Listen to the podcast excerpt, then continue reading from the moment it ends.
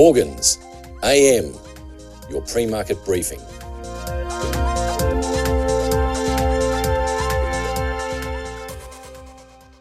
US equity markets rallied on Friday to cap their best weekly performance of the year after a softer than expected October jobs report pushed Treasury yields further lower. The Dow climbed 222 points or 0.7%, with Goldman Sachs Group up 4.4%, the leading performer in the 30 stock index. The broader S&P 500 rose 0.9%, with real estate up 2.4%, sitting near the top of the primary sector leaderboard for a second straight session and leading 10 of the 11 primary sectors higher. Energy, down 1%, was the only primary sector to settle in the red on Friday. The Nasdaq rose 1.4%. The small capitalisation Russell 2000 index jumped 2.7%. Carvana Inc. rallied 7.9% after the used car retailer posted a stronger than expected third quarter result after the close of last Thursday's session. Similarly, Block rallied 10.7% after posting a strong third quarter result after the close of the previous session. For the week, the Dow gained just over 5%, logging its best weekly rise since October 2022. The S&P 500 gained 5.9% and the Nasdaq jumped 6.6%, with Apple up 5%, logging its best week since the week ended the 1st of September. Amazon gained 8.5%, settling with its largest weekly climb since the 17th of March. Meanwhile, all of Google parent Alphabet, Meta Platforms, Nvidia Corp, and Tesla snapped three-week losing streaks. Both the S&P 500 and Nasdaq recorded their best weekly gains since November 2022, the Russell 2000 index logging its best weekly performance since February 2021. The last 2 months of the year have tended to be a strong stretch for stocks, with the S&P 500 rising an average of 3% according to data from CFRA Research. The best 2 weeks of the year for the index, during which the S&P 500 has risen an average of 2.2%, kicked off on the 22nd of October, according to separate data from Carson Investment Research. US economic data on Friday, the non farm payrolls report for October recorded the creation of 150,000 jobs, less than economists' forecast for the addition of 178,000 non farm payrolls and the downwardly revised increase of 297,000 in September. August's employment data was also revised lower. The unemployment rate ticked 0.1% higher to 3.9% against economists' forecast for an unchanged reading. The report also noted that wage growth is starting to weaken, with average hourly wages increasing by 7 cents or 0.2%, less than the 0.3% increase forecast by economists. Over the past 12 months, average hourly earnings have increased by 4.1%, the lowest since mid 2021. Meanwhile, the Institute of Supply Management's Services Purchasing Managers Index fell to a five month low of 51.8% in October, down from 53.6% in September, and below economist forecast for a reading of 53%. In US corporate earnings, Warren Buffett's investment vehicle Berkshire Hathaway reported its third quarter result on Saturday, recording a fresh record cash pile of $157.2 billion, up from 147.4 at the end of the second quarter. The company also posted a deeper overall net loss due to weakness in a number of key share investments, including the company's largest stock investment, Apple, which fell almost 12% last quarter. However, operating earnings rose 41% from the same quarter a year earlier to 10.8 billion US dollars. The US corporate earnings calendar this week sees 55 S&P 500 companies report quarterly results, including one Dow component, namely Walt Disney Corp on Wednesday night.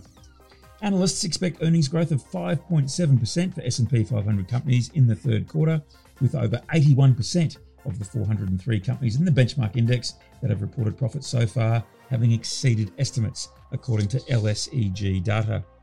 European bourses settled with modest gains on Friday, with gains for the retail sector up 1.7%, lifting the Pan European STOXX 600 index 0.2%. That gain, despite competing selling pressure in the oil and gas sector, which was down 2.2%.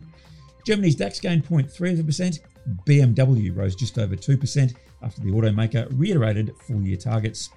France's CAC slipped 0.2%, Societe Generale rising 0.9%, despite the French retail bank reporting a larger than expected 6.2% decline in group revenue. Net profit declined almost 80% from a year earlier, following a series of previously flagged charges. In broader stock moves, AP Moller tumbled 12.7% after the Danish shipping giant guided for the lower end of its targeted full year ranges. CEO Vincent Clerc said our industry is facing a new normal with subdued demand, prices back in line with historical levels, and inflationary pressures on our cost base. The company also flagged some significant job cuts. In Eurozone economic data, the Eurozone unemployment rate unexpectedly increased to 6.5% in September from 6.4% in August, and against economist forecasts for no change.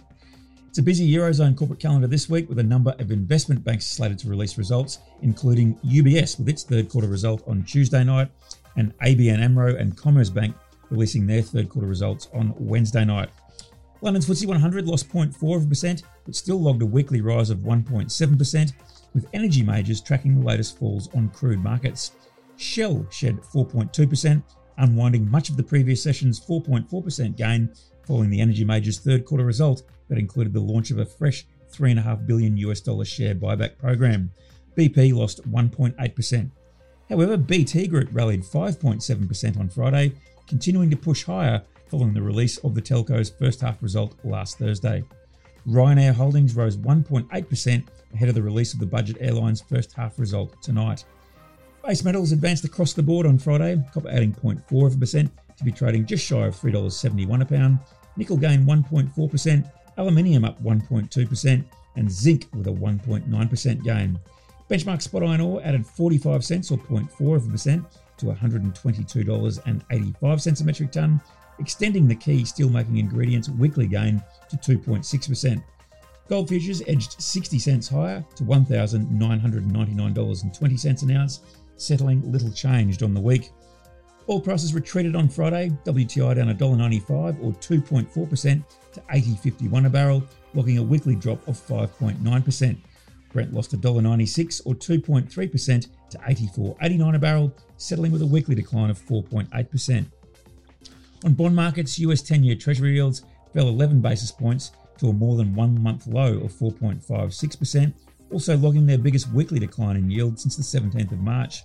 The two year note yield dropped almost 15 basis points to 4.83%, marking the lowest yield settlement for the short dated maturity since the 10th of August and extending its weekly decline in yield to just over 18 basis points. Traders are now pricing in a near 95% chance that the US central bank leaves benchmark interest rates unchanged at the conclusion of their monetary policy meeting on the 13th of December. That compares to an 80% chance before the latest jobs data, according to the CME FedWatch tool. The week ahead sees the Reserve Bank of Australia announce its latest interest rate decision on Tuesday, with markets pricing a near 60% chance of a 25 basis point interest rate hike to 4.35%, following a hotter than expected third quarter inflation print late last month. China balance of trade figures are also released on Tuesday, followed by China inflation figures on Thursday. And the Australian dollar climbed over 1% on Friday to be up over 2% for the week, buying around 65.1 US cents this morning. The TD MI inflation gauge for October and the ANZ Indeed job ad series for October headlines today's Australian economic calendar. This is general advice only, and we have not considered your needs or objectives.